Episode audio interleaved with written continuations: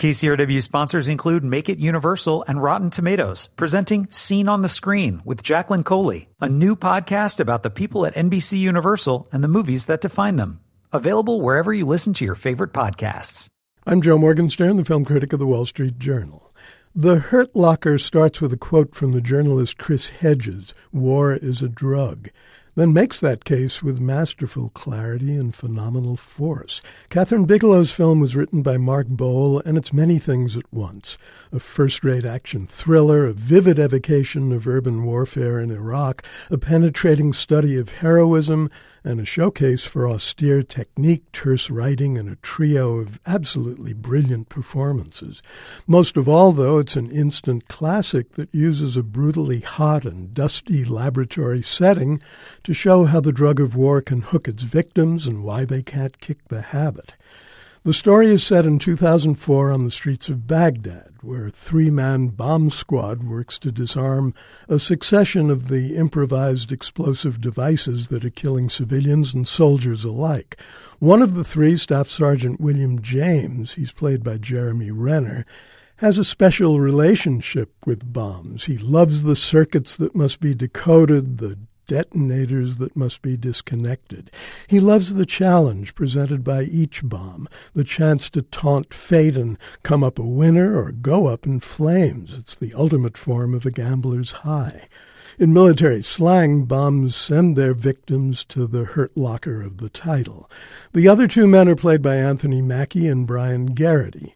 At various points in their collaboration, they call James reckless, a rowdy boy, and a wild man.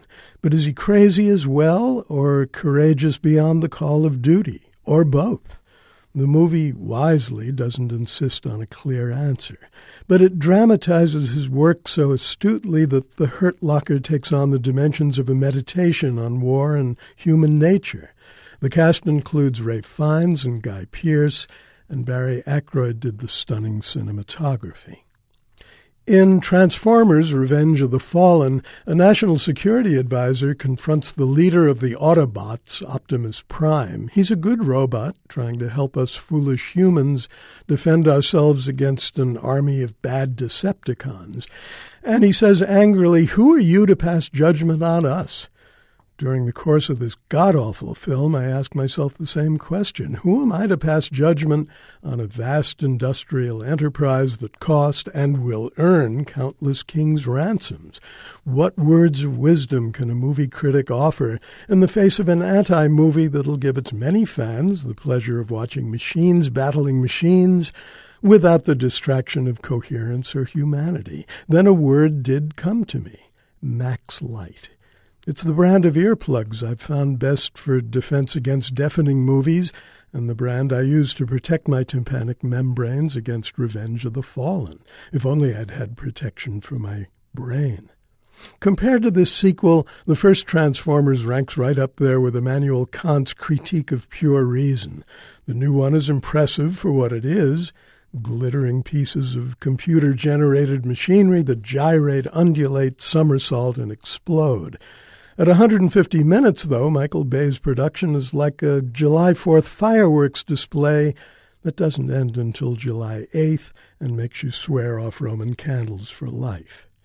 Kids will love the new one, just as they've been conditioned to do by their love of Transformer toys, but that doesn't change the nature of the mechanical beast. This Transformers is a pile of glittering junk. I'm Joe Morgenstern. And I'll be back on KCRW next week with more reviews. KCRW sponsors include Make It Universal and Rotten Tomatoes, presenting Scene on the Screen with Jacqueline Coley, a new podcast about the people at NBC Universal and the movies that define them. Available wherever you listen to your favorite podcasts.